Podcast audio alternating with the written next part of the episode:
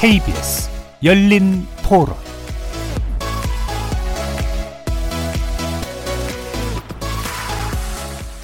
안녕하십니까. KBS 열린 토론 정준희입니다.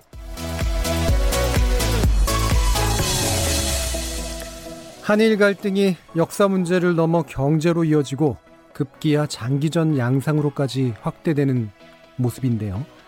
이에 대응하기 위해선 일본의 정치와 경제 등 일본 사회 전반에 대한 이해와 분석이 필요하다는 목소리가 나오고 있습니다.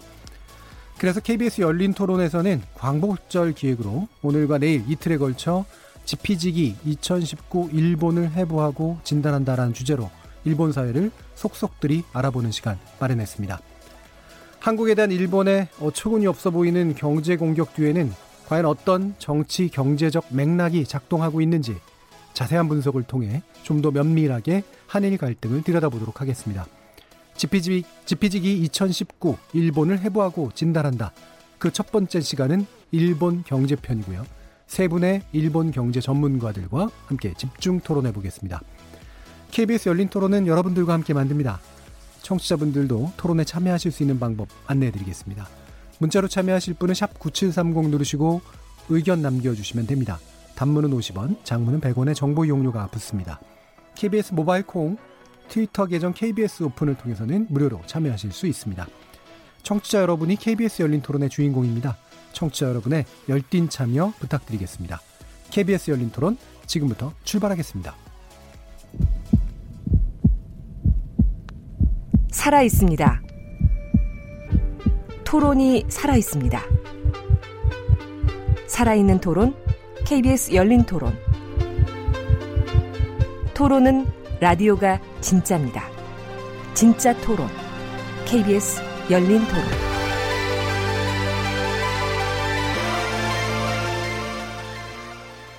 자, 그럼 오늘 함께 해주실 세 분의 일본 경제 전문가 소개하겠습니다. 전 하나금융 경영연구소 소장이시기도 했고요. 지금 김영익 서강대학교 경제대학원 겸임교수 나오셨습니다. 안녕하세요. 네, 안녕하십니까. 자, 그리고 김양희 국립외교원 경제통상연구부장 나오셨습니다. 안녕하세요. 자, 그리고 이지평 LG경제연구원 상근 자문위원도 나오셨습니다. 안녕하십니까. 자, KBS 열린 토론 지피지기 2019 일본을 해부하고 진단한다. 일본 경제편 영상으로도 생중계되고 있습니다. 유튜브에 들어가셔서 KBS 일라디오 또는 KBS 열린 토론을 검색하시면 지금 바로 저희들이 토론하는 모습 영상으로도 보실 수 있습니다. 구독 눌러주시고요. 의견도 많이 남겨주시기 바랍니다.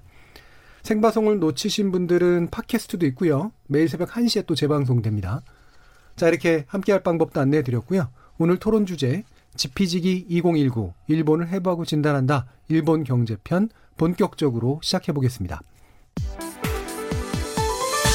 KBS 열린 토론. 자, 80년대, 90년대까지만 해도 어, 한때 자산 규모가 미국 전체를 추월할 기세까지도 됐었고요. 뭐 일본인들을 흔히 경제 동물로까지 부르면서 미국인들이 위협을 느끼는 상황까지 있었는데 어, 중국에게 경제 대국 2위 자리를 내준 게 2010년이고 격차는 계속 벌어지고 있습니다. 그래서 심지어는 3위 자리마저 어, 밀려나는 거 아니냐라는 그런 얘기까지 흘러나오고 있는데요. 어, 이런 일본의 경제 상황, 다시 말하면 좀 상당한 성장을 거듭했었고, 어, 굉장한 규모를 가지고 있던 일본이 현재의 지위를 유지할 수 있을 것인지 아니면 말 그대로 쇠락의 국면에 와 있는지에 대해서 어, 몇 가지 좀 의견을 좀 들어봐야 될 것 같습니다. 그래서 첫, 뭐, 그러니까 아주 자세하기까지 말씀 안 해주셔도 되고요. 기본적으로 이런 부분이 있다라는 것 정도로 진단하는 내용이면 될 것 같습니다. 먼저 김양희 부장님 견해 줄까요? 예, 일단 표면적으로 봤을 땐 지금 전후 최장기 호황입니다. 예. 무려 80개월 동안 이어지고 있는데 이렇게 예. 보면 얼핏 들어봤을 땐 잘 되는 것 같지만 사실은 음. 어, 속빈강정이라고 할까요? 예. 수출 주도를 하다 보니까 내수는 그다지 좋지 않았고 그나마 음. 이제 내수가 조금 좋아질 듯한데 10월에 소비세 인상하면은 음. 그 여파가 어떻게 될지 모르겠고 외수는 이제 지금 당연히 이제 미중 무역 분쟁 음. 심화되면은 아마 그 영향도 크게 받을 것 같아서 앞으로는 조금 좀 험난한 길이 좀 예고되지 않을까라는 음. 생각을 하고 있습니다. 표면적이라는 표현을 좀 쓰셨습니다. 네. 어쨌든 80개월 동안 그래도 전후에 어, 호황에 장기 주속을 한 거는 맞기는 맞는데 이 부분이 상당히 좀 그 위험할 수 있고 위태로위태하다라는 말씀이시죠. 자, 김영익 교수님. 예, 조금 더 장기적인 측면에서 보면은 예. 뭐 70년대, 80년대 일본 경제가 정말 높은 성장을 했죠. 음. 그래서 1994년에는 일본 GDP가 세계에서 차지하는 비중이 17.7%였습니다. 그런데 예. 이게 작년에는 5.9%로 음. 줄어들었죠. 예, 정말 아까 진행자께서 세려가는 경제 적당한 표현이 아닌가 생각됩니다. 그리고 줄어든 나라가 미국이에요. 미국이 10년 전에 한 32% 작년에 예. 24%로 보여. 예. 묘하게 이 줄어드는 두 나라가 지금 무역 전쟁을 일으키고 있는 있습니다. 것이죠. 예. 예. 그리고 단기적으로 보더라도 뭐 작년에 0.8% 일본의 실제 GDP가 성장했고요. 음. 올해는 0.7% 정도 예상이 됩니다. 예, 그리고 내년에는 뭐 블룸버그 컨센서스 보니까 0.4% 정도 되는데요. 제 생각은 이것보다 좀 낮아질 것이다. 예. 일본 경제가 장기적으로도 지금 비중이 줄어들고 있지만은 단기적으로 회복되다가 다시 수축 국면에 접어들 가능성이 높다 이렇게 보고 예. 있습니다. 어, 그게 비중이 줄어드는 것 이 추세 자체가 물론 전체 세계 경제가 성장해서도 있긴 하지만 일본 경제가 가지고 있는 구조적인 어떤 예. 요인이 있다라고 보시는 거죠. 그렇죠. 예. 예. 자 그러면 이지평 위원님. 네. 단기적으로 보면은 지난 2분기 성장률이 음. 전기비 연율로 1.8%, 예. 어, 전년 동, 동기? 월 동기비로 보면은 예. 한 1.2% 음. 어, 성장을 했기 때문에 세계 경제가 나쁜 데 비하면 선방했다라는 음. 측면이 있고 어, 한 가지는 국민들의 소비 심리가 괜찮았습니다. 예. 아, 아무래도 레이와로 어, 연어를 바꾸면서 연어, 예. 어, 약간의 소비 붐이 음. 이루었던 것으로 보이고 3분기 성장률도 아마 어, 4분기에 소비세 인상이 있기 때문에 그 이전에 소비를 하려고 하기 때문에 아마 플러스 성장을 보일 것으로 예상되고 문제는 이제 4분기에 소비세 인상 조치인데 인상폭이 크지 않기 때문에 일본 정부가 굉장히 이제 경기 대책을 준비하고 있어서 예. 아마 예산보다 그렇게 떨어지지 않을 것으로 보이기 때문에 음. 아마 1% 내에 음. 성장세는 가능할 것으로 보이고 내년에는 아마 올림픽 경기다 예. 있기 때문에 내년에도 그렇게 안 떨어질 것으로 예상되는데 예. 문제는 지금까지의 최근의 성장세의 배경에는 고용 확대가 좀 있었고 고용 확대 거기에 음. 따라서 경기 마인드가 좋아지긴 했지만은 예. 양적 성장이기 때문에 지금까지 일하지 않았던 여성이라든지 예. 고령자가 일하게 되면서 어, 성장세를 이끌었다고 하면은 음. 생산성 향상 이러한 음. 부분이 좀 미진했고 어, 앞으로는 그래서 노동력 부족 경제가 문제가 되고 있어서 예. 어, 일하는 사람이 부족하기 때문에 성장하는데 한계가 음. 있다. 앞으로는 생산성을 높이고 임금이 높아지는 쪽으로 예. 성장세를 높여야 된다라는 게 과제가 예. 되고 있습니다. 일단은 이제 노동력 자체가 이제 부족하기 때문에 기존에 노동력으로 편입되지 않았던 여성들이나 이분들이 이제 들어오면서 일단 유지는 됐는데 장기적으로는 그 부족의 문제가 더 심각해질 거라는 말씀이시죠. 네. 생산성 향상은 아직은 이제 그렇게까지 눈에 띄는 그런 견인하는 동력은 아니다라고 보시는 것 같고요. 근데 방금 이제 두 분 말씀 중에 이제 약간 수치상에 좀그 예상하시는 것에 좀 차이가 좀 있긴 있습니다. 어, 김영 교수님은 방금 이지평 의원님 말씀에 대해서 어떻게 생각하시나요? 네. 올 저 10월 달에 이제 소비세를 8% 10%로 예. 인상하지 않습니까? 예. 그래서 올해 지금 소비 중도 성장하고 있는데요. 음. 사실 이번 성장 내용을 보면은 2분기에 꽤 괜찮은 성장을 했습니다만은 예. GDP를 구성하는 설비 투자 건설 투자 이런 것 순수출도 감소 추세고요. 음. 소비만 증가했거든요. 예. 그래서 10월 그 소비세 인상 이전에 미리서 좀 사놓자. 음. 그래서 소비가 증가하면서 경제 성장을 주도했는데요. 10월 소비세 인상하면은 미리서 소비를 했기 때문에 뭐 소비는 더 줄어들고 내년에는 지금 유일하게 좋다고 할 수 있는 세계 경제에서 미국 경제마저 지금 저 나빠진 조짐들이 많이 예. 나타나고 있거든요.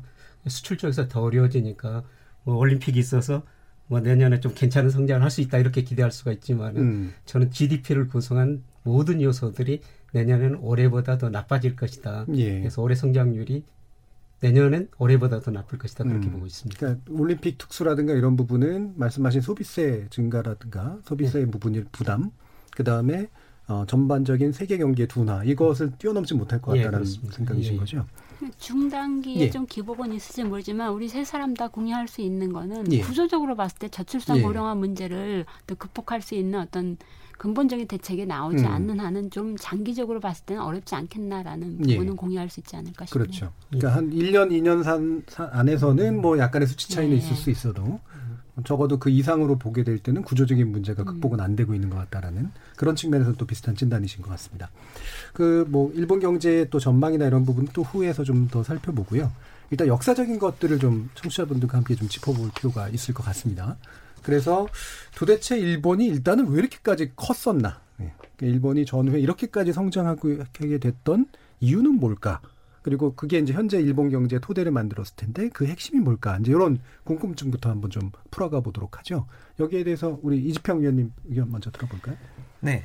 아무래도 주격형 경제 시스템이 추격형 네, 효과를 보이지 않았나 음. 싶습니다.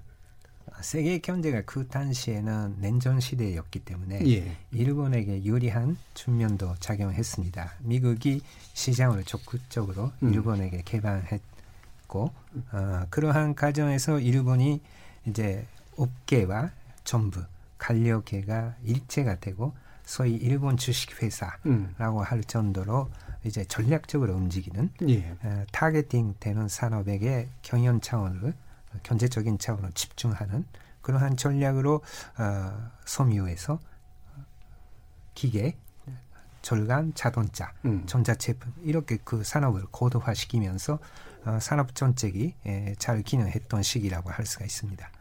그리고 기업 사이드에서도 종신고용제라든지 연공 서열, 기업 내 에, 노동 조합 음. 이러한 일본식 경영 시스템이 에, 단기 수익보다는 단기 수익을 어느 정도 희생하더라도 장기적인 성장을 추구하자 이러한 정책이 에, 전략이 맞물리면서 어, 설비 투자를 과감하게 하고 어, 설비도 오래되면은 스크랩 시키고 새로 build하는 예. 그러한 scrap and build라고 일본식 용어로 이야기하고 예. 있습니다만은 그러한 과정에서 고도 성장하고 기업의 양적 성장이 음. 맞물리면서 성과를 거뒀다고 음. 할 수가 있습니다. 일단 이제 미국이 전후에 상당히 이제 풍부하게 지원을 해준 냉전 구조화에서 뭐 독일 쪽, 뭐 유럽 쪽에도 사실 퍼부어주긴 했는데 그다음에 추격형 경제 시스템, 그다음에 종신 고용이라고 하는 독특한 이제 고용 구조 이런 것들이 이제 안정적인 산업 기반을 좀 만들었다라는 진단이신데 혹시 그 김양희 부장님 이 부분에 대해서 네, 한 가지 한국의 입장에서 관심을 가질 만한 예. 부분은 아까 그 말씀하신 것처럼 냉전의 수혜를 톡톡히 봤는데 예. 좀더 구체적으로 살펴보면은 사실 한국 전쟁 특수라는 게 전후 일본이 아, 새로이 어떤 복구하는데 예. 상당히 중요한 어떤 예. 디딤돌 역할을 했다라는 걸 좀 말씀드려보고 싶고요. 그래서 음. 사실 1953년이 되면은 일본이 전전 수준까지 이렇게 음. 복구가 됩니다. 네. 그것이 이제 이후 이제 그 경제 성장이 일어나가 상당히 중요한 어떤 어, 역할을 했다라는 걸좀 말씀드려보고 싶고 그 이지평 연구위원께서 일본형 고용제도를 말씀하시는데 저는 그것까지 포괄하는 것으로서 전반적인 일본의 어떤 기업 지배 구조가 기업.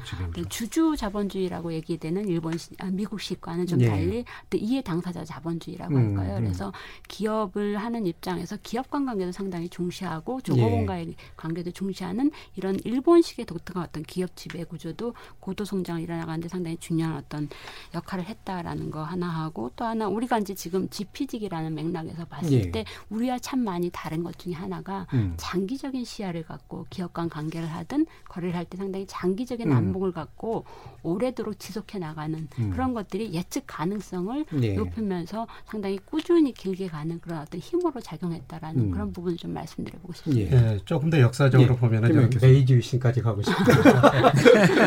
더. 뭐 이집평 의원이 일본서 예. 공부해서 잘 아시겠습니다만 뭐 이때 뭐 1853년 77년이니까 음. 굉장히 좀 오래된 일이죠. 그렇죠. 이거는 뭐 예. 역사가들이 대표적으로 성공했다 예. 이렇게 평가하고 있지 않습니까? 근데 그 성공 원인이 뭐냐면은 일본의 핵심 가치 서구 문명을 잘 접목시켰다는 거죠. 음. 에, 그러면은 지금 뭐 우리 무역 전쟁 또 이야기에서는 일본의 핵심 가치가 과연 뭔가 음. 그걸 우리가 좀 이해할 필요가 있는데요. 일본의 핵심 가치는 사회적 의무감은 자신의 목숨을 먼지처럼 가볍게 생각하며 힘차게 전진하고 국가를 위해 자신을 기꺼이 희생하는 정신이다. 예. 뭐 이게 일본 사람들 정신인 것 같습니다. 집단 안에서 역할을 한다. 뭐 이런 예. 거죠. 음. 그 다음에 뭐 두 분께서 말씀드렸습니다만은 또 메이주신 때 교육 계획을 가감히 했거든요. 그래서 공부하면 우리가 공무원으로서 사회인으로서 직장인으로서 성공할 수 있다. 예, 그 다음에 종신 고용에 따른 숙련 노동. 예, 그 다음에 저축이 투자보다 많아가지고 특히 그 투자를 굉장히 많이 예. 했거든요. 예를 들어서 GDP에서 투자가 차지하는 비율이 1953년에 22%였는데요. 74년에 36%까지 올라갑니다. 예. 그 이후로 꾸준히 30% 이상을 유지하거든요. 음. 투자를 많이 하면서 성공했다 이렇게 볼 수가 있고요. 그 다음에 뭐 지리적 측면에서 보면은 사실 우리나라도 자연자원 별로 없지만 일본도 우리나라 막 같이 똑같이 천연자원 없거든요. 예. 수출해서 먹고 살 게 없어요. 그래서 결국 물건을 만들어서 제조업? 팔아야 되겠다. 예. 예. 그래서 일본이 저는 제조업이 상당히 음. 발전됐다. 예, 그런 측면에서 보고 있습니다. 예. 어, 김양희 부장님께서 만들어 말씀해 주신 이해 당사자 자본주의. 예. 예. 예. 그러니까 기업이 단지 이제 주주의 이익을 극대화시키는 네. 게 아니라 노동자와의 관계라든가 지역사회의 관계라든가 관계. 기업간 관계 이런 네. 것들을 튼튼하게 좀 만드는 것에서 장기적인 관점이 상당히 있었다라고 네. 하는 부분도 이제 중요해 보이긴 하네요. 그러니까 그 또 이제 저축 문제도 또 이제 우리 김영 교수님이 또 지적을 해줬고 그게 이제 투자로 계속해서 연결될 네, 수 있었던 그런 측면들까지 어, 전반적으로 이제 어, 일본 경제가 전후에 특수도 맞았지만 한국 전쟁이라는 어, 이런 나름의 이제 자본주의 체제를 산업화의 그 메이지 이전 단계부터 어느 정도 준비가 돼 있었고 패전하고 난 다음에 미국의 지원과 어떤 특수가 맞물리면서 이제 이게 가능했던 그런 측면이 분명히 있었던 것 같습니다. 자 그러면 이 여기서 이제 말씀하시는 그 제조업 부분에 대해서 아까 이제 그 이지평 의원께서 이제 추격형 경제라고 표현하셨는데 이게 이제 미국이 기술을 넘겨준 거 또는 이전시켜준 거를 포함해서 지금 말씀하시는 거라고 이해도 될까요? 네, 맞습니다. 예. 예. 어떤 네. 어떤 기술들이 주로? 그 이제 초기에는 소미어라든지 합성 소미어라든지 예. 아니면 과학 화학 음. 이라든지 물론 자동차라든지 기계 예. 아, 여러 분야에서 예. 기술을 도입을 했는데 전후에 일본이 고도 성장기에 있어서는 다국적 기업의 투자를 수용하기보다는 기술 제휴를 많이 받았습니다. 예. 그 당시에는 이제 다국적 기업들도 이제 현지에 투자하는 게 리스크가 있기 때문에 기술 수출로 쉽게 돈을 벌 수가 있겠다. 예. 이러한 이제 의식이 강했죠. 그러다가 일본이 성장했기 때문에 단순히 기술을 이전을 하면은 음. 이제 큰일이 난다 예. 하는 이제 생각으로 많이 바뀌었습니다만은 예. 아, 일본은 그러한 기술을 도입하는 혜택을 받고 그러한 어, 기술을 가지고 일본에서는 특징적인 거는 현장에서 예. 계속 기술을 개성하는 가이쟁 계승하는 네, 예. 했는데 어, 미국의 공장 시스템에서는 엔지니어하고 음. 현장 기술자하고 완전히 분리되고 있고 예.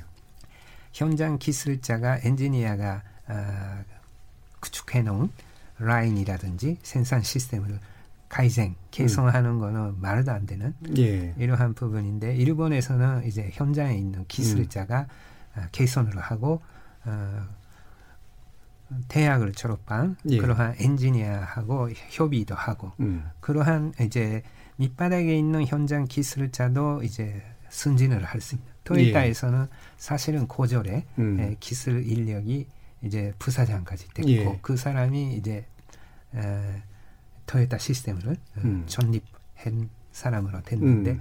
그와 같이 현장으로 굉장히 이제 중요시하고 현장의 업무 자체의 분질도 올리는 예. 제품의 분질도 올리지만 업무 방식 자체의 분질도 관리하고 혁신을 하는 음.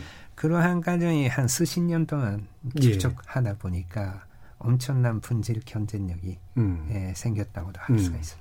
그래서 엔지니어 이제 공학자들이 이제 뭔가 이제 음. 배워온 거 가지고 그냥 시키는 걸 그냥 기술자들이 손기술로 하는 게 아니라 음. 기술자들이 현장에서 자기가 쌓아온 지식들을 음. 공학자하고 교류하면서 실제로 공정을 개선한다거나 이런 데도 상당히 영향을 미쳤다는 네, 건가요? 맞습니다. 거기 하나 이제 예. 더해서 기업 사이드에서는 그런 일이 있었는데 또 하나 이제 전체 정부 차원에서는 상당히 선택과 집중을 하는 예. 그런 것들을 꾸준히 해왔다는 게 사실 지금과 같은 WTO 시대에서는 있을 수 없는 얘기지만 음. 그때 당시에는 가령 이제 51년부터 51년은 철강이다. 52년 예. 되면 뭐 면방, 음. 그다음에 55년 되면 석유화학, 전자, 항공기 이런 식으로 꾸준히 음. 어떤 한 특정 산업을 집중적으로 공략하면서 산업을 부흥시키고 기술을 발달시키고 이런 거를 해 나간 데 있어서 당시에 이제 지금은 경제 산업 통상성이지만 통산성의 역할이 상당히 중요한 것을 했다라고 말씀드릴 수 예. 있겠죠.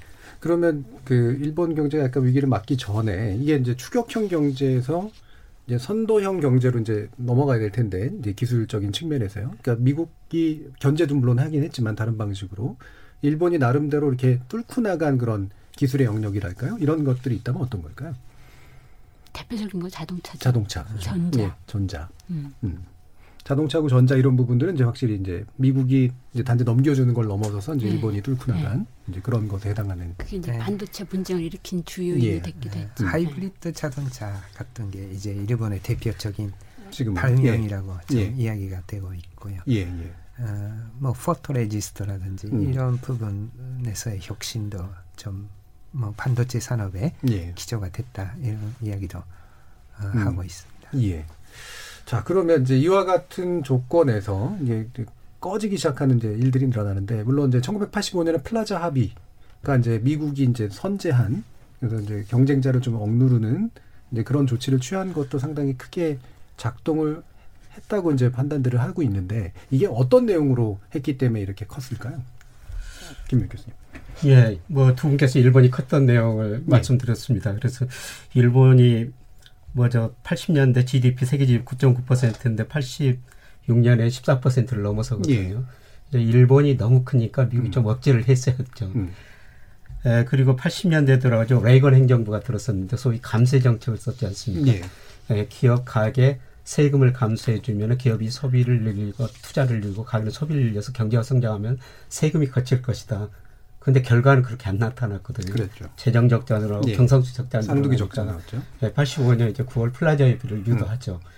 음. 예, 그 이후로 엔화가 급격하게 강세를 보입니다. 음. 그래서 예를 들어서 85년 8월 달에 엔 달러 환율이 239엔이었었는데요.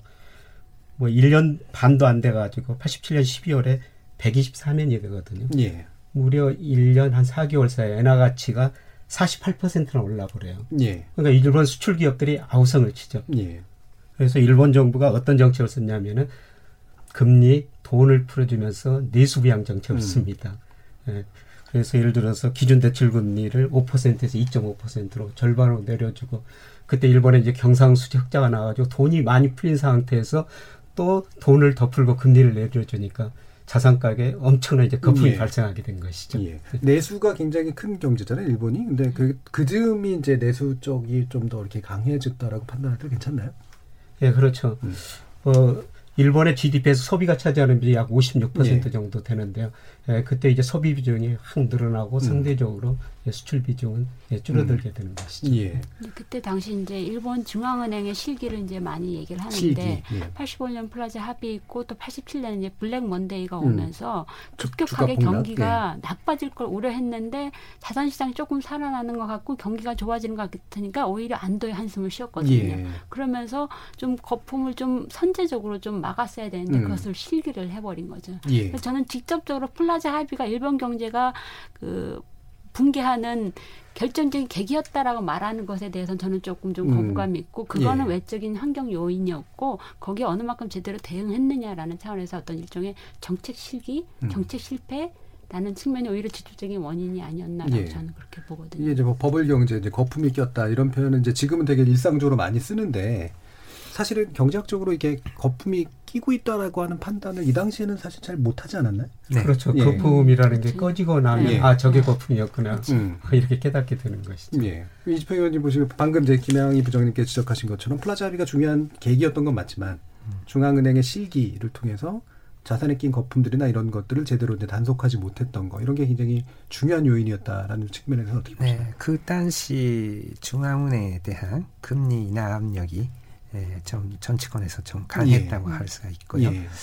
그래서 좀 실기한 측면도 사실은 있었고 음. 어, 특히 이제 부동산 불패 신화라는 게 일본에서도 예. 전후에 강했고 부동산은 결국 오르는 게 정상이다. 음. 예, 이런 이제 사고 방식이 그 자리 잡고 있었기 때문에 음. 사실은 근데 그 당시에 물가 상승률은 그렇게 높지 않았고 그래서 금융 정책에서 지금에서도 문제가 되고 있는 자산 시장을 어떻게 봐야 될 것인가 금융 예. 정책에 있어서 그때부터 고민이 예, 됐던 부분이 있었다고 할 수가 있습니다. 예.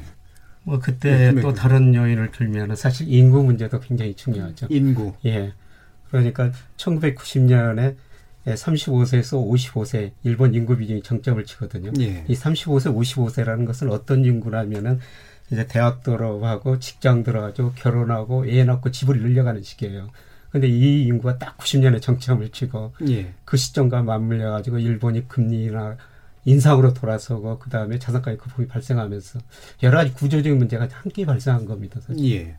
지금 또 말씀이 마침 또 나왔으니까 우리나라도 지금 인구 절벽 상태에 음. 도달해 있고요. 예. 경제 성장률도 이제 꺾이면서 저성장 기조로 가고 있는 그런 상태고 물론 이제 이런 거품이 자산에 꼈느냐 그렇지 않느냐에 대한 판단은 조금 이제 다를 수 있을 것 같긴 합니다만 재정 문제라든가 이런 거 이게 이제 한국이 흔히 일본 경제를 이제 뭐 시차를 두고 쫓아간다라는 얘기를 많이 하잖아요. 유사성도 분명히 있긴 있죠. 어떻게 보시나요, 김영주? 비슷하죠. 네. 사실 한국의 그 경제 개발 과정에서 일본이랑은 너무나 좋은 음. 모델이 옆에 있었어요. 예. 어, 그래서 한국의 산업 정책, 무역 통상 정책, 기술 정책이 상당 부분 일본을 많이 따라갔고 음. 산업 구조도 그러다 보니까 일본과 많이 유사한 구조를 갖고 있는데 단 우리가 조금 분명히 이건 차이점을 짚고 넘어가야 될 텐데 일본도 수출도 먹고 사는 나라라는 얘기를 흔히 하는데 결코 네. 그렇지 않거든요. 네. 일본은 네. 기본적으로 내수가 큰 음. 시장을 형성하고 있고 수출이 차지하는 비중이 15% 정도밖에 음.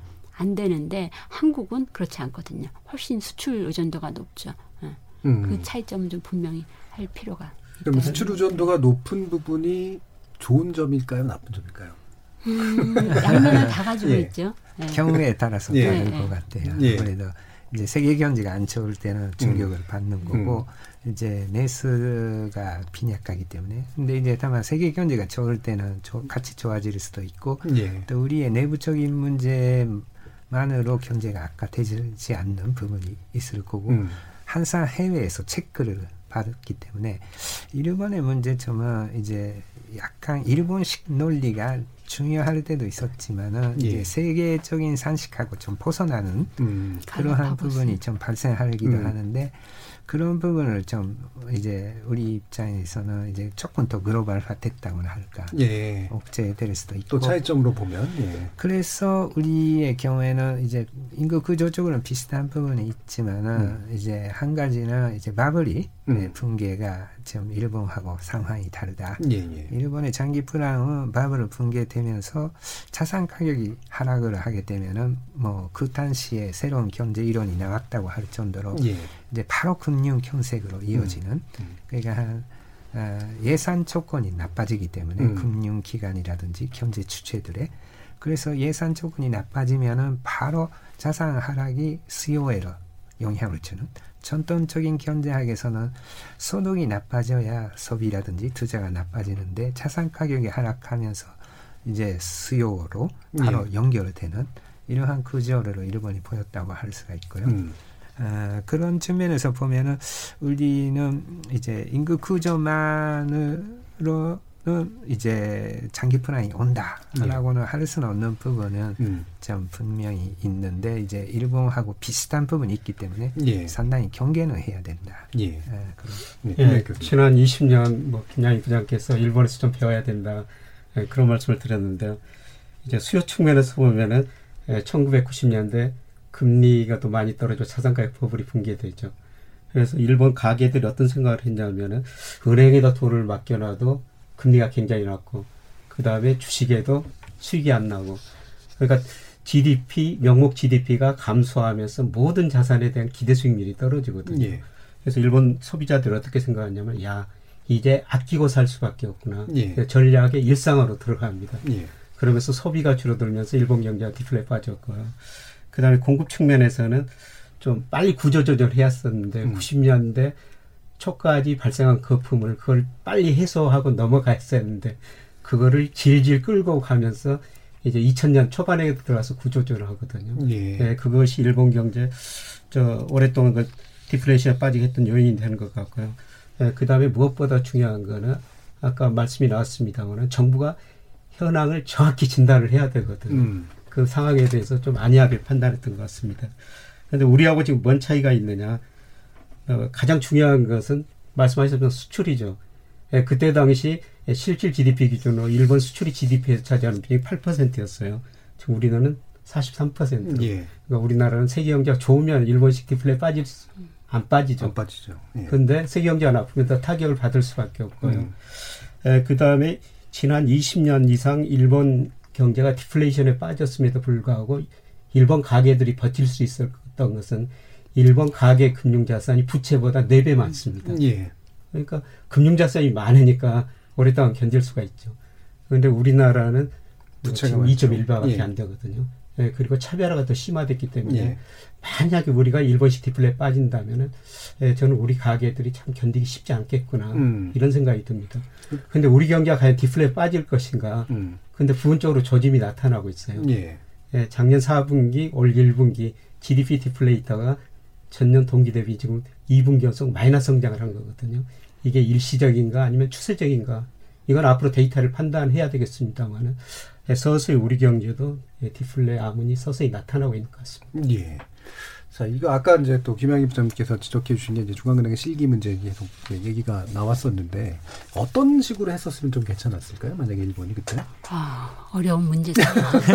사후적으로 평가는 네. 쉬운데 네. 이제 그때 당시에 이제 실기라는 부분을 조금 더 구체적으로 말씀드려 보면은 은행 중앙은행이 아 보니까 아 뭔가 심각하게 음. 버블이 끼어 있고 이제 뭔가 좀 조치를 취해야 되겠다라 하면서 이게 경제는 심리라고 얘기를 하는데 조금 연착륙을 하면서 스무스하게 예. 진행했으면 좋았는데 갑자기 부동산 총량 규제하고 어. 갑자기 금리 팍 올리고 하니까 사람들이 아 뭔가 심각하게 나쁜 일이 지금 생기고 있구나 음. 소비하면 안 되겠구나 급 경색을 초래했다라는 그 부분도 좀 상당히 좀 지적할 예. 필요가 있지 않을까 있고 또 하나는 그때까지만 해도 일본 중앙은행은 중앙은행의 역할은 물가 안정이다. 음. 근데 물가는 괜찮았거든요. 음. 자산시장에 버블이 끼어 있는데 어 자산시장에 버블이 끼어 있지만 물가는 괜찮으니까 우리는 뭐 할 일 없는 거 아니야라는 예. 식으로 그래서 그때 이후로 중앙은행의 역할이 무엇인가에 대해서 끊임없이 논쟁이 일어나기도 했고 했는데 하여튼 그런 것들이 복합적으로 작용하면서 버블이 심하게 꼈고 갑자기 급격하게 붕괴를 더 시켜버리는 음. 역할을 중앙은행이 결과적으로는 했다라고 말씀드릴 수 음. 있습니다. 중앙은행이 제 역할을 못했을 뿐만 아니라 왜 가속화시킨 예, 측면들이 분명히 있다는 거죠. 그때 예. 일본 중앙은행 중앙은행이 이제 통화 정책을 펼칠 때 앞으로 경제 성장이 몇 퍼센트냐, 음. 물가가 몇 퍼센트 될 것인가 이런 걸 예상하고 통화 정책을 펼치거든요. 예. 근데 90년대 돌아가지고 중앙은행이 예측한 것보다 실제 경제는 항상 더 나빴어요. 음. 성장률 낮고 물가도 낮고 그래서 일본 중앙은행이 뒷북치는 통화 정책을 했다. 예. 근데 불행하게도 이런 것들이 우리나라에서도 나타나는 것 같습니다. 예. 지금 각종 한국은행 경제 전망치 예. 보면은 예, 최근 그 특히 2008년 이후로는 한국이 전망한 것보다 실제로 보면은 더 낮거든요. 네, 예를 들면 그때는 왜 그렇게 절망을 잘못한 겁니까? 네, 뭐 예, 이집평은 그 이제 과거에 추세선에서 본 것도 예. 있고 사실은 이제 중앙은행 FRB나 중앙 일본 중앙은행도 그렇습니다만 민간 애널리스트보다 조금 저를 좀 더다.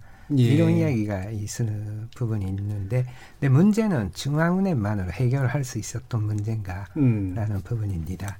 이것을 보면은 최근에 일본에서는 양적 완화다 금리 대폭 완화했는데도 불구하고 부동산 시장이 상대적으로 안정적이거든요. 예. 이거를 보면은 바블 붕괴 이후에 했던 일본 정부의 정책이 음.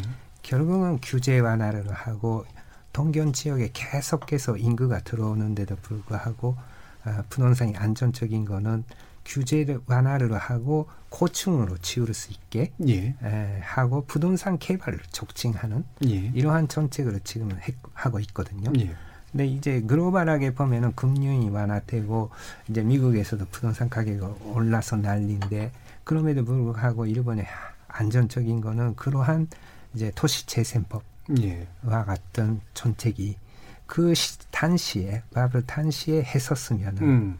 이제 재개발이라든지 이러한 개발을 하고 결국은 공급을 많이 늘려야 되고 예. 공급 정책하고 그러한 이제 수요 정책을 잘 맞추면서 음. 결국은 금리라는 게 이제 간접적으로 유도하는 부분이기 때문에 그거는 한계가 있다라는 예. 것을 볼 수가 있습니다. 음. 그러면 한국 같은 경우도 지금도 부동산 정책상으로 보면 도심의 재개발이나 이런 공급을 늘리는 게 맞을 수 있다라는 의견이 네, 있겠네요. 항상 그런 예. 조금 저는 좀 이견을 예. 갖고 예. 있지만 아, 그거는 넘어가겠습니다. 예. 예. 뭐, 이 부분은 이제 다음에 뭐 2라운드에서 뭐 예. 토의를 하시고요. 자 그러다가 이제 잃어버린 20년이 이제 길게 이어지고 이제 아베 총리가 재집권하면서 2012년에 이제 아, 이른바 아베노믹스를 이제 들고 나오죠. 재정 확장 정책을 엄청나게 이제 단행을 해서 이제 재정 부채를 늘려가면서까지 강력한 양적 완화, 그다음에 에너저라 정책을 씁니다. 그래서 아까도 이제 말씀드렸지만 80개월 이상의 이제 호황을 이제 만든 어떤 결과물이긴 한 것 같은데요. 이 부분이 이제 성공했다, 실패했다라는 판단, 지금 내릴 만한 땐지는 모르겠습니다만 어떤 생각들을 가지고 계신지 한번 들어보죠.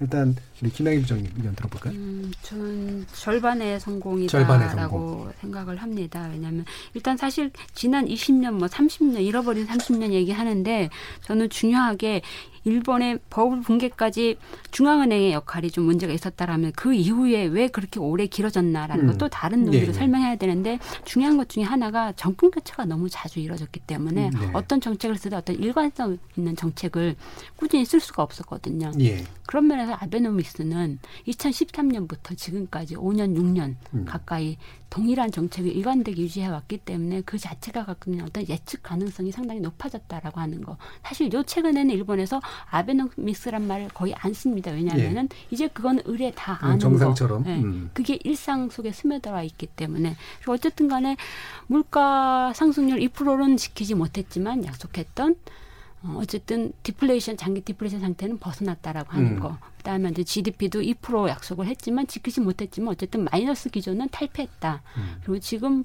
뭐 고용률 90% 넘고 어, 사람이 없어서 심각한 문제를 안고 있고 이런 것들을 봤을 때는 긍정적으로 평가할 수 있는 부분은 있지만 예. 단 지금까지 이렇게 오기까지 과정에서 과도하게 오래된 금융 완화 음. 이거 출구 전략을 마련해야 되는데 엄두를 못 내고 있는 그 상황이 나중에 어떤 일을 일으킬지 모르겠다라는 거 하나 하고 사실은 1억 2천이 넘는 인구가 오랜 기간 동안 내수에 기반한 성장을 한 게 아니라 수출에 기반한 성장을 했고 그러다 보니까 이것이 저임금을 필요로 했고 비 정규 노동자를 필요로 하다 보니까 기업은 특히 수출 대기업은 상당히 높은 이익을 올리면서 이것이 버블 때보다도 훨씬 더 높은 두배 예. 가까이 되는 영업이익률을 올리고 있지만 그것이 가계로 충분히 환류되지 않아서 음. 지금 그것이 내수를 충분히 뒷받침하지 못하는 이런 요인들을 안고 있어서 곳곳에 좀 위험 요인, 요인이 있기 때문에 어, 앞으로 좀 더 두고 볼 필요가 있지 음. 않을까라는 생각을 합니다. 음, 일단 디플레는 깼고 양적 완화를 통해서 어쨌든 수출을 좀 늘리는 이제 그런 방식이 됐는데 위험 요인도 물론 안고 있고요. 근데 그게 이제 가계로 환류되지 못하는 문제가 생기면서 위험 요인도 또한 되고 있는 그런 측면들을 지적하셨네요. 어, 우리 김영익 교수님은 어떻게 보시나요? 저는 내년 초쯤 되면 아베노믹스가 실패했다 이런 진단들이 좀 많이 나올 것 같습니다. 실패한다. 음. 예, 그 아베노믹스가 왜 나왔냐면은 사실 미국 때문에 나온 거거든요. 예. 2008년 전 세계가 이제 금융위기를 겪으면서 통화 정책 사가지고 금리 0% 내려가지고 또 정부를 가가면 재정 정책을 쓰죠. 예. 그래도 자기 내수가 안 좋으니까 결국 한일 전쟁을 한 거거든요. 예. 미국이 먼저 시작한 겁니다. 음. 2008년 한 해 동안 미국이 버는 통화를 두 배 늘렸어요. 음. 저는 최근 경제사를 보면서 한 해 동안 두배 늘린 나라 처음 예. 봤습니다. 이렇게 미국이 돈 푸니까 달러 가치가 떨어지고 특히 엔화 가치가 많이 올랐거든요. 엔 달러 환율이 123엔에서 2011년 7월에 77엔까지 갑니다. 음. 엔화가 강세되니까 일본의 디플레이션이 더 심화되죠. 음. 예, 그래서 아베노믹스의 핵심이 이건데요. 소비자 물가 2%될 때까지 무한정 돈을 풀어보겠다. 이게 네. 아베노믹스 핵심이거든요. 예. 그래서 2012년부터 벌써 상반기까지 보면은 일본이 버는 통화를 5.4배나 늘렸어요. 음. 또 이렇게 돈 많이 푼 나라 세계에서 없습니다. 예. 예, 그러다 보니까 물가가 어느 정도 올랐죠. 예, 그래서 2013년 어, 4월부터 2016년 3월까지 보니 3분기까지 보니까 분기 평균 GDP 디플레이터가 1.4% 물가가 오르니까 디플레이터 탈피했다. 음. 이런 이야기인데요. 그런데 2016년 4분기부터 또 거의 정체되고 있어요. 음. 올 1분기까지 보니까 평균 디플레이터 상승률이 마이너스 0.1%거든요. 다시 물가가 떨어지고 있다는 것이죠. 예. 그래서 아베노믹스 핵심이 물가를 올리는 건데 물가가 음. 다시 떨어지고 있기 때문에 저는 조만간 아베노믹스가 실패했다 이런 평가가 나오리라고 음. 보고 있습니다. 그게 그러면 뭐 사실은 다 양적 완화들 했잖아요. 주요 네. 자본주의 네. 국가들이. 네. 양적 완화 레이스이기 때문에 사실은 결국은 실패할 수 없는 그런 측면이 있는 건가요? 아니면 일본이 유난히 좀 못한 부분이 좀 있는 건가요? 구조적인 문제인 것 같습니다. 예. 예, 그래서 아까 인구 문제 그 다음에 음, 뭐, 아까 말씀하셨던 예, 예. 뭐 노동 생산성 문제 음. 이런 문제가 복합적으로 작용하면서요. 이렇게 돈을 풀어도 경제가 성장 않고요. 그 다음에 이렇게 돈을 풀어도 사실 돈이 안 돌아요. 음. 흔히들 통화 승수라고 그러는데요. 뭐 M2 총통화를 번원 통화로 나눈 게 총통화 승수라고 그러죠. 이게 2008년에 일본이 11배였어요. 예. 지금 3배밖에 안 됩니다. 음. 물론 다른 나라도 많이 떨어졌지만은 일본이 이렇게 많이 돈을 풀어도 돈이 지금 안 돌고 음. 있거든요. 예. 그러니까 중앙은행에서는 본원 통화를 많이 늘렸지만 예. 그것이 시중으로 풀려 나가야 되는데 음. 대출을 안 해요. 금리가 아무리 낮아도 미래에 대한 불확실성이 크기 때문에 가급적 기업들이 상당히 보수적으로 운영을 하니까 설비 투자를 안 하는 거죠. 예. 어. 그리고 기업도 돈을 음. 빌려서 써들려고 하지 않고 음. 그리고 임금이 적고 하니까 임금 상승이 유도하는 어떤 물가 상승도 일어나지 않는 예. 이런 상태가 지속이 되는 거죠. 네, 이지평님. 네, 뭐 아베노믹스가 처음에 목표로 했던 게 2% 선장, 2% 물가 예. 그런 측면에서는 1% 선장, 1% 물가. 최근의 경우에는 소비자 물가 상승률이 0.8% 정도. 예. 뭐 GDP 디플레이터는 조금 왔다 갔다 하지만은 이제 총 공급하고 총 수요로 보면은 음.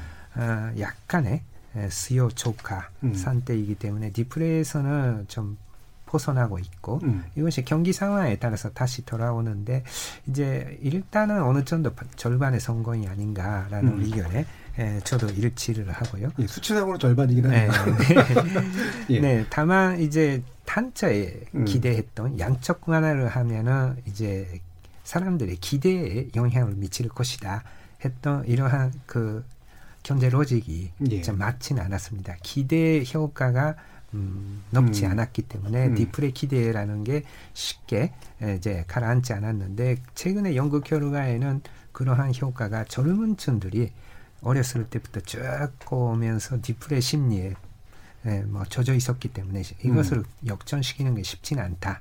이러한 부분이 있고 그, 그래서 젊은 층들은 오히려 기대가 낮기 때문에 아베노믹스에 대해서 높은 지지를 보이는 오히려 기대가 낮아서 네, 역 현상도 있다고 할 수가 있습니다만은 다만 이제 한 가지 평가되는 부분은 아무래도 고용 이제 비정규직 문제나 여러 가지 생산성 문제도 있지만 고용이 개선되고 그리고 일본 사람들의 행복감이 음. 눈에 띄게 지표상으로는 좋아졌습니다. 네, 행복감을 느끼는 사람이 많아지고 그런 것이 정치적인 지지로 이어지고 있는 걸 보면은 어, 아베노믹스가 일정한 성과를 거두었는데 네, 다만 문제는 이제 아베노믹스가 처음에 이야기했던 세 번째 화살 음. 구조 개혁을 통한 선전 전략이 이것이 참 별 예. 효과를 내지 못하고 음. 있다. 뭐 한 가지는 이제 여행, 음. 어, 관광 산업이 4천만 아, 명으로 외국인이 늘었기 때문에 예, 그 예. 부분은 좀 어느 정도 성과를 거뒀습니다만은 음. 예, 여러 가지 이제 헬스케어라든지 자동차, 차세대 자동차 하고 있지만은 쉽게 예, 성과가 나오지 않는 게 앞으로 이것이 어떤 성과로 이어질지 거기에 따라서 뭐 역사적인 평가도 달라지지 않을까 예. 싶습니다. 김혜준 그 지금 뭐 그 구조를 바꾸는 데는 아직까지는 성공하지 못한 이제 그런 상태인데 지금 이제 나름대로 이제 그 경쟁력을 보유하고 있는 자동차 산업이라든가 소재, 부품, 기계 이런 쪽에 그 외에 일본이 버틸 수 있는 어떤 기술력 내지 경쟁력 이런 건 어디에 있을까요? 음, 재밌는 숫자를 하나 좀 말씀드려 예. 볼게요. 전 세계에서 가장 오래된 기업이 어디 있는지 아세요? 당연히 이렇게 얘기하는 거 보면 일본이겠죠. 예. 한 3, 400년 됐다고 그러는 것 같은데. 아니요. 1300년. 1300년. 호텔, 료간, 전통 예, 예, 료간이 예, 예. 있습니다. 그 전 세계 장수 기업을 한번 조사를 해보면은 전 세계 장수 기업 여기서 기준은 이제 전 세계에 그 100세, 100살 이상, 100년 이상 된 음. 기업을 음. 조사해 봤을 때 그 중에 20%, 10%가, 20%가 일본, 일본. 기업입니다. 음. 어. 그래서 일본의 그 어떤 강점이라는 게 아까 제가 이제 장기 거래, 장기주의랄까 예. 그런 걸 얘기를 했는데 뭘 하나 시작하면은 그 한움을 파는 게 음. 그게 정말로 일본이 참 잘하는 것 같아요. 저도 네. 일본에서 학교를 다녔는데 8년 동안 그 조그만 가게 이자카야 제과점 하나가 10년, 20년이 지나도 안 바뀌어요. 거의 가업으로 내려가는. 어. 어, 그런 부분들하고 저는 그 부분을 또 한번 강조하고 싶은데 기업 간 관계에서 상당히 그 예측 가능하게 꾸준히 장기 거래를 하면서 그 속에서 신뢰를 쌓아가는 네. 그런 것들이 참 그러니까 하나의 에피소드를 말씀드리면 제가 마츠다 자동차를 아주 오래전에 간 적이 있었는데 되게 투덜거리 부품 공장을 갔는데 되게 투덜거리면서 하는 말이 마츠다에서 계속 원가 절감을 요구를 한다 힘들다라고 얘기를 해요 그래서 그러면은 그건 안 받아야 되는 거 아니냐 했더니 부시럭거리면서 수첩에서 뭘 하나 보여주는데 마츠다 자동차의 5년 생산 계획을 보여주더라고요. 네. 5년 동안 우리와 거래하기로 약속을 했기 때문에 그거 믿고 간다. 음. 그런 것들이 한국에서는 참 음. 보기 힘든 부분이죠. 예, 그렇습니다. 그게 한, 예. 지금 문제인데요. 지금 장기 거래 말씀하셨습니다. 우리가 그거는 사실 일본을 본받아야 될것 네, 같습니다. 예. 예. 지금 뭐 불건전 전속 계약 우리나라 이른바 그 노예 계약이라고 네. 그러는데요. 예. 한국의 대기업들이 중소기업들하고 계약할 음. 때 1년 내지 길어야 3년이거든요. 음. 근데 문제는 계약하면서 외국이나 국내 다른 회사한테 납품해서는 안 된다. 이런 조건을 단다는 그건. 일본도 하긴 하는데. 네. 그러니까 이게 우리가 흔히 요즘 상생 상생 이렇게 얘기는 많이 하는데 우리는 상당히 도덕적으로 이제 이게 비치는데 네. 일본은 굉장히 오랜 기간 동안 이거를 그렇죠. 실리의 형태로 네. 이제 만들어 온 거잖아요. 그게 돈이 된다라고 생각하는 예. 거죠. 그러니까 1, 3년 계획가지고 이 회사에서 내 물건을 안 사주면 어디 팔 수가 그렇죠. 없잖아요. 예. 그러니까 우리나라 중견기업, 중소기업들이 투자를 할 수밖에 없는 것이죠. 음.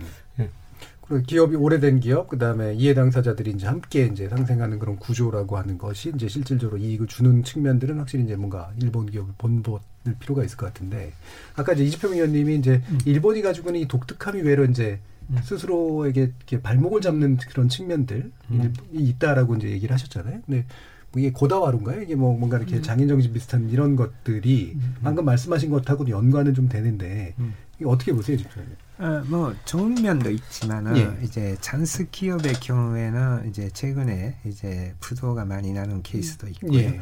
아, 물론 한 가지 기술에만 집중하면은 좋을 수도 있지만은 이제 에, 트렌드가 바뀐다든지 그렇죠. 예. 이제 뭐 지방에 있는 일본 잔스 기업 중에서는 유통업도 있는데 음. 아마존이 들어갔다든지 예. 하면은 이제 순식간에 무너져 버리는 음. 음. 그러한 케이스도 있고 어, 다만 이제 뭐라고 할까 일본식을 고집하면서도 이제 글로벌화되거나 그런 기업 소위 온리완이라고 하는 예. 기업인데 예. 한 가지 의무를 팔지만은 이제 글로벌 시장에 적극적으로 도전을 하고 음.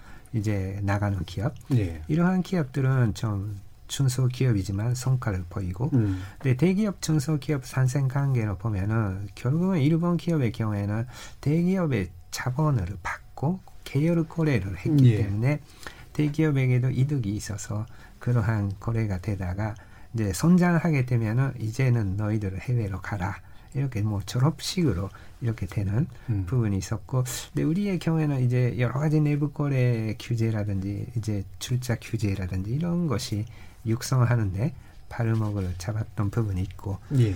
그리고 이제 일본 기업의 그러한 소재 부품 기업 중에서 강한 기업을 보면은 한 가지 기술에 집중하지만은 트렌드의 변화를 음. 잘 읽고 어, 거기에 자신의 간첩 기술을 적응시키는 예, 예. 예, 예를 들면은 이제 불화스스로 유명한 음. 스테라 케미화라는 기업은 음. 100년 되는 불소 화학에만 투자했던 기업인데 어, 이 기업이 가지게 된 기술을 가지고 헬스케어로 들어가는 예. 예를 들면 암에 같은데 음. 이제 그러한 화학 소재를 어, 개량한 어, 이제 의약품 어, 연제를 어, 먹고 그것을 반사성에 비추면은 음. 이제 표시가 되기 때문에 이제 뭐그 그 암을 잘 대처할 수 있다든지 예. 그런 쪽으로 자기의 기술을 어떤 트렌드에 맞게 다각화할 것인지 이런 부분을 잘 한 기업은 좀 성과를 보였다고도 할 수가 있습니다. 예.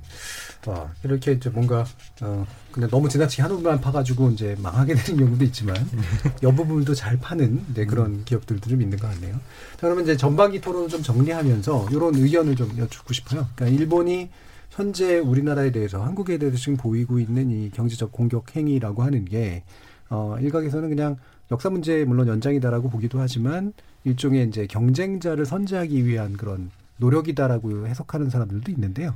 이 경제 관점에서 볼 때 이 배경이 어떨 거 대한 어, 말씀을 좀 들어보죠. 김영 교수님. 예, 일본 인들의 기본 사고를 좀 이해할 필요가 있다고 생각하는데요. 예.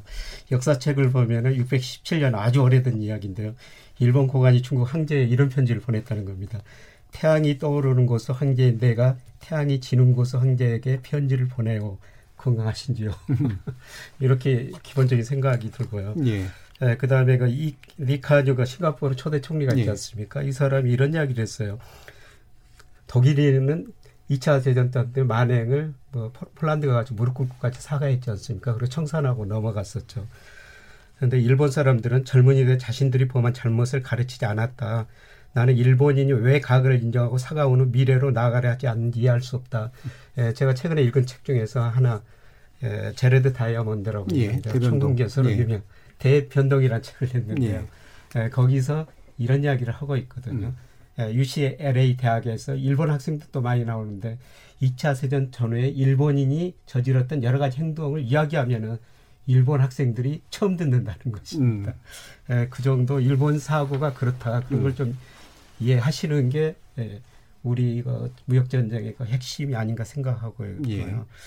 예, 그 다음에 지금 반도체 뭐 이런 걸 좀 주요 타겟으로 삼고 있는 건데, 근데 가장 그 생산 요소의 기본이 원유고 저는 반도체라고 생각하거든요. 예. 근데 장기적으로 보면은 원유 소비량은 상대적으로 줄어들고 있어요. 음. 생산에 비해서. 근데 반도체는 끊임없이 예. 굉장히 빠른 속도로 늘어나거든요. 앞으로 4차 산업이 가수화되면서 반도체 수요는 더 늘어날 겁니다. 예. 그런데 이게 디램은 우리나라 세계에서 60% 음. 뭐 절대적으로 우위를 차지하고 있지 않습니까?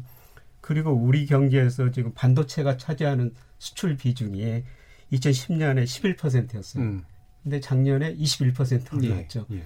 그런데 반도체가 수출이 안 되면은 뭐 앞으로 한국 경제뿐만 아니라 수출에 심각한 타격을 줄 수 있다.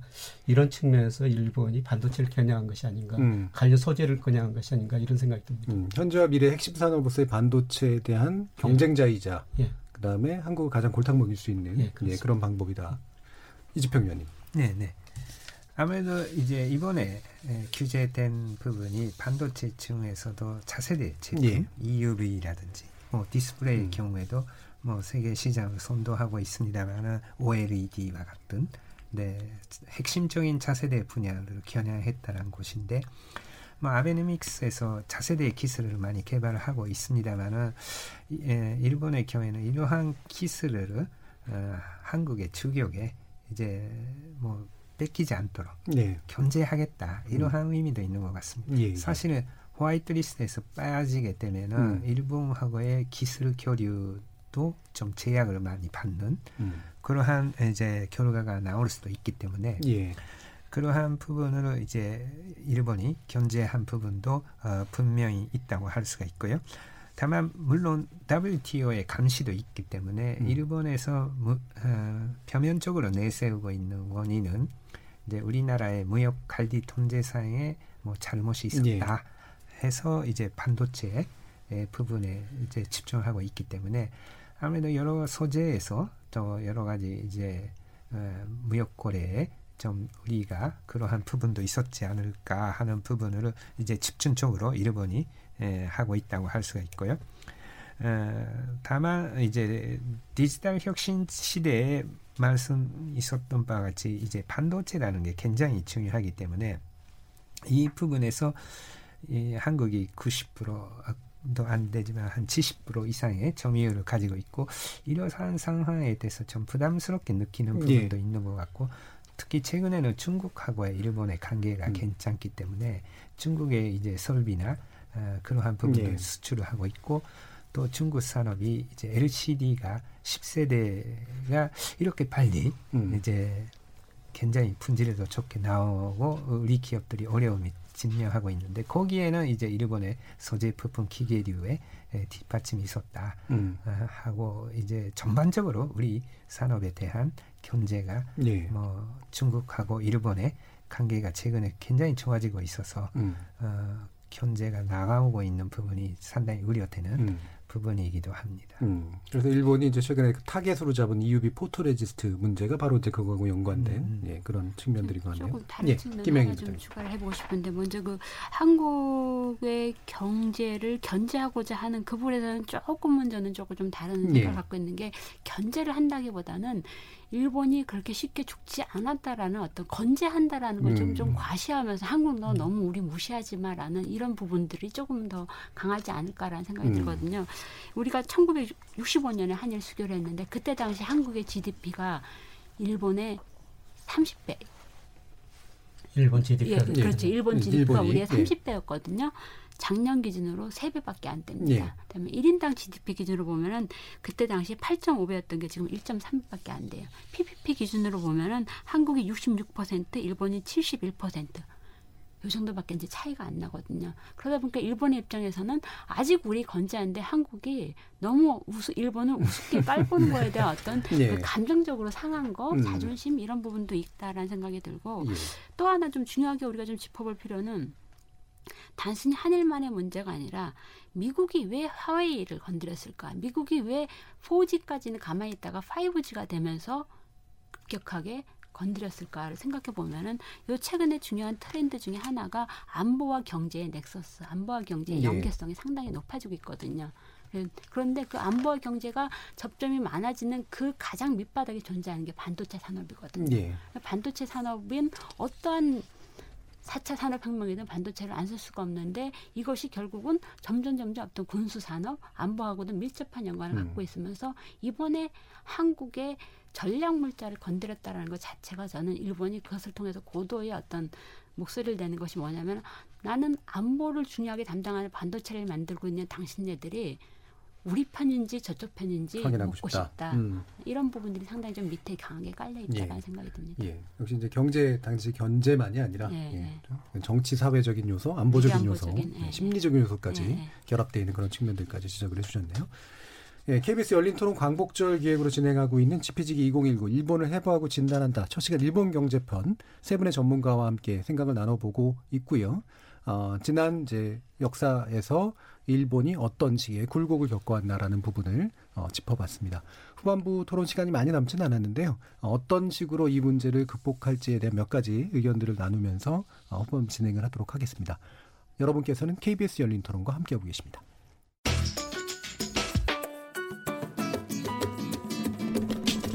묻는다, 듣는다, 통한다. KBS 열린 토론. 듣고 계신 청취자 여러분, 감사드립니다. 들으면서 답답한 부분은 없으신가요? 궁금한 점은요? 그렇다면 함께 토론에 참여하시죠. 유료 문자 9730을 이용하시면 됩니다. 단문은 50원, 장문은 100원의 정보 이용료가 있습니다. 스마트폰 어플리케이션 KBS 모바일 콩을 통해서도 무료로 참여하실 수 있습니다. KBS 열린 토론은 언제나 열려 있습니다. 듣고 계신 KBS 열린 토론은 매일 밤 1시에 재방송됩니다. 자, 그럼 토론이 진행되는 동안 청취자들께서 보내주신 의견 몇 개 들어보겠습니다. 정희진 문자 캐스터. 네, 안녕하십니까. 문자캐스터 정의진입니다. KBS 열린 토론 광복절 기획, 지피지기, 2019 일본을 해부하고 진단한다. 그 첫 시간 일본 경제편. 청취자 여러분이 보내주신 문자 소개해드리겠습니다. 먼저 콩 아이디 김종문님. 아베노믹스의 허상이 오늘 토론을 통해 드러나겠군요. 국제통화기금 IMF는 아베노믹스에 대해 임금 인상이라는 네 번째 화살이 필요하다고 지적한 바 있습니다. 지금 일본 정부가 쏘아야 할 화살은 이웃 나라를 향한 것이 아니라 일본 내 임금과 가계 소득을 높이는 것입니다. 유튜브로 의견 주신 창섭리 청취자분. 일본은 내년 도쿄올림픽으로 경제를 붐업시키겠다는 기대를 갖고 있습니다. 그리고 그 전에 한국에 대한 경제적 공격으로 일본이 동북아의 강자라는 세계를 대상으로 한 쇼를 만들고 싶은 것 같습니다. 일본의 경제는 현재 침몰하는 배와 같습니다. 그리고 한국에 대한 경제 보복은 결국 일본 경제에도 위험한 포탄이 될 거라고 봅니다. 콩아이디 0925님. 전범국 일본은 지금 현재 우리 경제가 일본 경제에 위협이 된다고 느끼고 있습니다. 이게 핵심이라고 생각합니다. 콩 아이디 7788님. 현 시점에서 필요한 토론이라고 생각합니다. 경청하고 있습니다. 오늘 토론에서 지금의 한일 갈등, 그리고 그 이면의 경제적 문제에 대한 해답을 다 얻을 수는 없겠지만, 이런 시도는 자주자주 할수록 좋겠네요. 콩 아이디 0335님. 과거부터 일본은 경제도 기술도 우리보다 우위였습니다. 35년 전 우리는 일본에서 자동차 기술을 배웠습니다. 그러나 지금은 돋보기를 쓰고 공부해서라도 일본에 뒤지지 않게 할 각오가 돼 있습니다. 현대 기아차 엔진 생산 부서에서 일하는 60년생 청취자입니다. 국민 모두 한 마음으로 화이팅입니다라고 보내주셨네요. 네, KBS 열린 토론. 지금 방송을 뜨고 계신 청취자 모두가 시민 농객입니다. 청취자 여러분들의 날카로운 시선과 의견 기다립니다. 지금까지 문자캐스터 정희진이었습니다.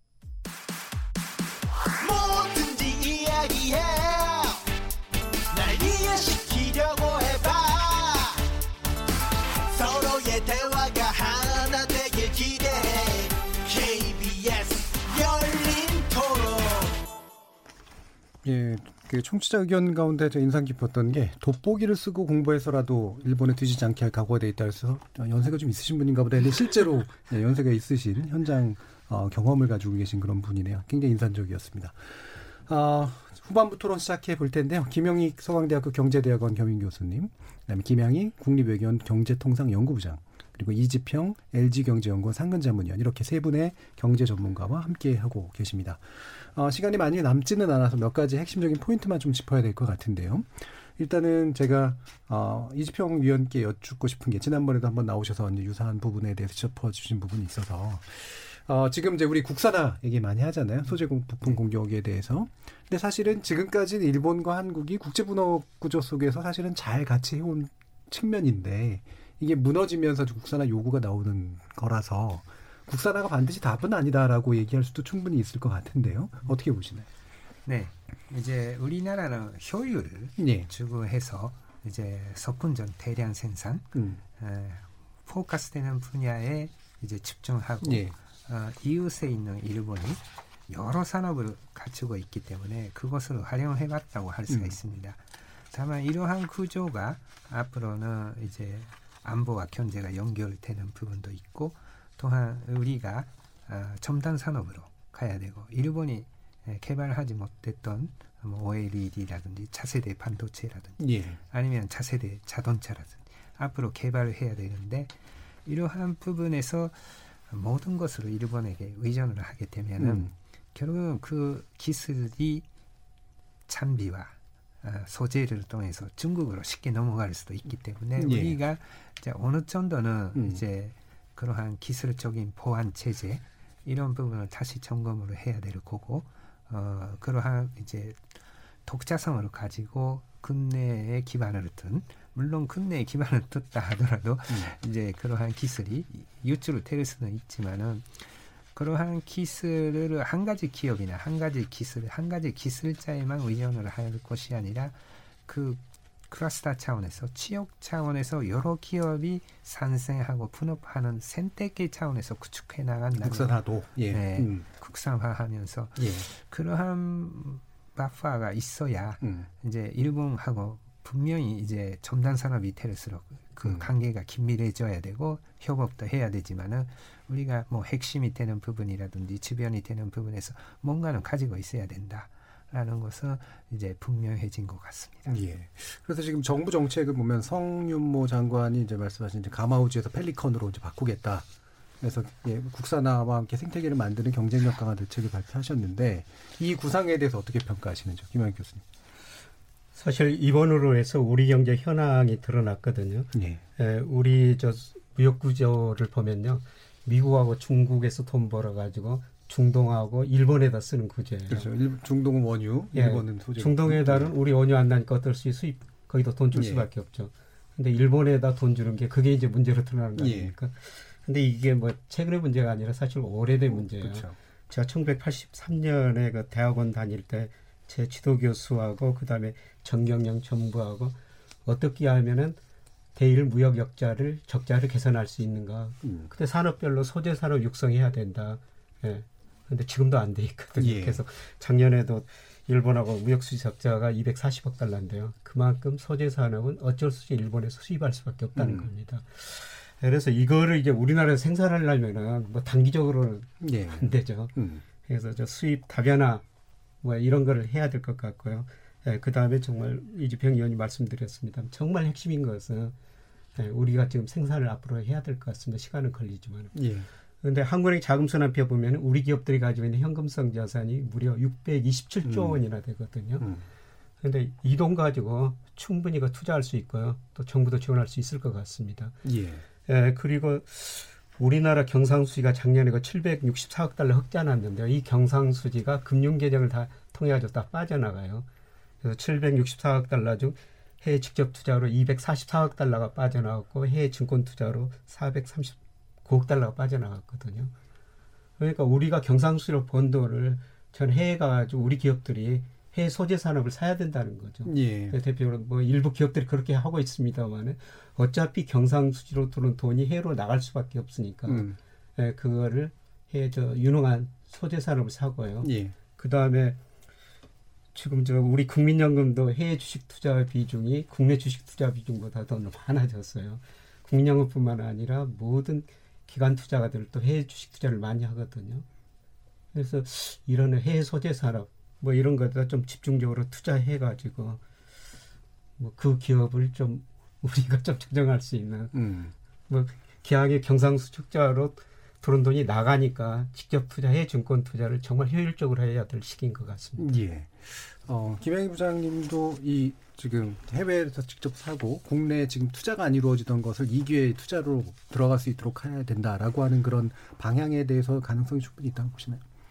저는 경제학자로서 예. 기본적으로 예. 어, 기술 독립이라고 하는 말 자체 내지는 어떤 국산화 예. 음, 필요성은 분명히 인정하지만 음. 지금과 같은 지극히 비정상적인 상태를 빨리 원상복구시켜서 예. 원활하게 자유롭게 어, 무역이 가능한 그 음. 상태로 되돌리기 위해서 정부가 좀 더 양쪽 음. 정부가 노력하는 게 우선 급선무라는 생각이 네. 들고요.